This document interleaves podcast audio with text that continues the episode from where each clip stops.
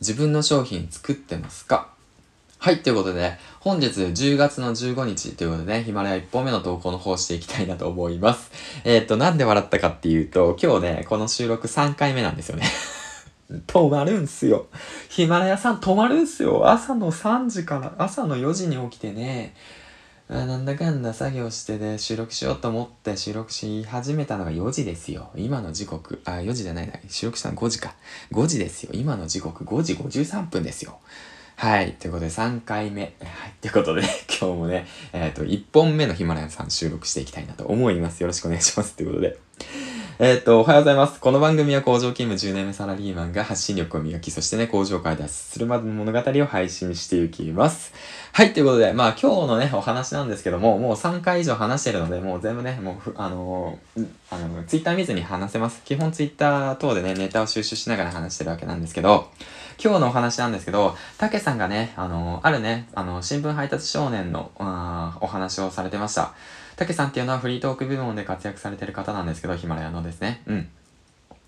で、その新聞配達少年のお手紙っていうのが、ある91歳のおばあちゃんからいつも新聞配達ありがとうっていうことでね、うん、ご苦労様、両親を大切にしてくださいねっていうね、そのお手紙をもらいましたと。そのお手紙をもらった、その、なんだろう、その少年、うん、のまあ、ツイッターですね。過去のツイッターなのかな？を見た、そのたけさんが、まあ、僕も新聞配達をやっていましたと。うん、朝早く起きて、まあ、朝、新聞配達をしていたら素敵な方たちが多かったですよと。うん。そういった温かい方たちが多かったですよっていうようなね、その印象がありましたっていうツイートを見て、僕もね、振り返ってみて、えー、っと、1年前にね、工場勤務しながらね、あのー、新聞配達してたんですよ。はい、実は。うん。まあいろんなバイトをしてたわけなんですけど、まあ当時ね、その、まあ僕はまあギャンブル依存症で300万の借金を背負って、でまあその結婚してバレて、でね、嫁さんに、まあ激おこぷんぷん丸で、あんた、いいから稼ぎなさいと言われて、うん。あのー、本業以外で稼ぎなさいと言われたんですよね。まあそれがね、僕が副業するきっかけになったわけなんですけど、うん。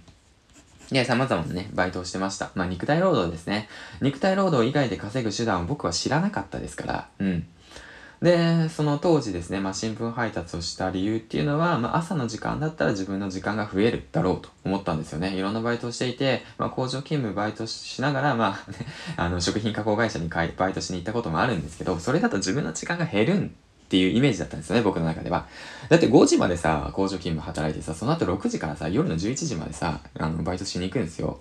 めちゃめちゃ大変じゃないですか。まあ、やってたんだけど、そうじゃなくって、じゃあ、えっ、ー、と、ちょっと頑張って朝の3時に起きて、3時半から、えっ、ー、と、7時まで、えー、新聞配達して、6時ぐらいまでか、新聞配達をして、で、そして仕事行ったら、えっ、と、仕事終わった後、全自由な時間じゃん、みたいな。うん。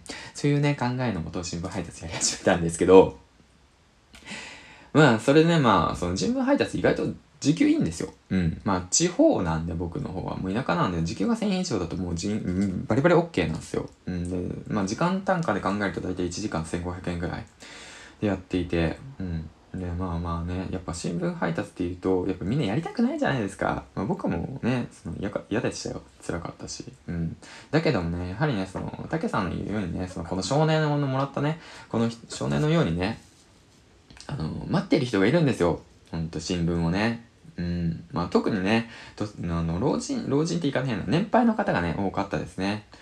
あのー、朝の 3時、4時ぐらいか。まあ、その100件ぐらい僕配ってたわけなんですけど、引っ越したばかりで土地勘がない中、100件以上真っ暗の中、原付き 飛ばして行くわけなんですけど、まあ、すごくね、結構厳しかったですね。うん、まあ、その、ミスしてしまうと、配達ミスしてしまうと電話かかってくるんですよね。うん、楽しみにしていたのに、今日届いてませんでしたよって言って、あすいませんでしたってなるわけなんですけど、もう意外とレベル、レってか難易度高いですよ。覚えるまでが大変なんですよ。ただの新聞じゃないのもありますしね、えー、自新聞もあれば、子供新聞もあれば、そしてスポーツニュース、スポーツ新聞もあれば、そういったね、いろんな種類の新聞がある中、普通の新聞とね、100件以上のね、その、まあ、あの、家にね、配るっていうわけなんで、そりゃミスありますよ。だけどもね、やっぱりその一人一人待ってくれる人のためにミスなくこなそうと思ってね、あの、やっていたわけなんですけど、まあ、いつだったっけな、毎朝ね、4時ぐらいにね、あの、立ってるんですよ。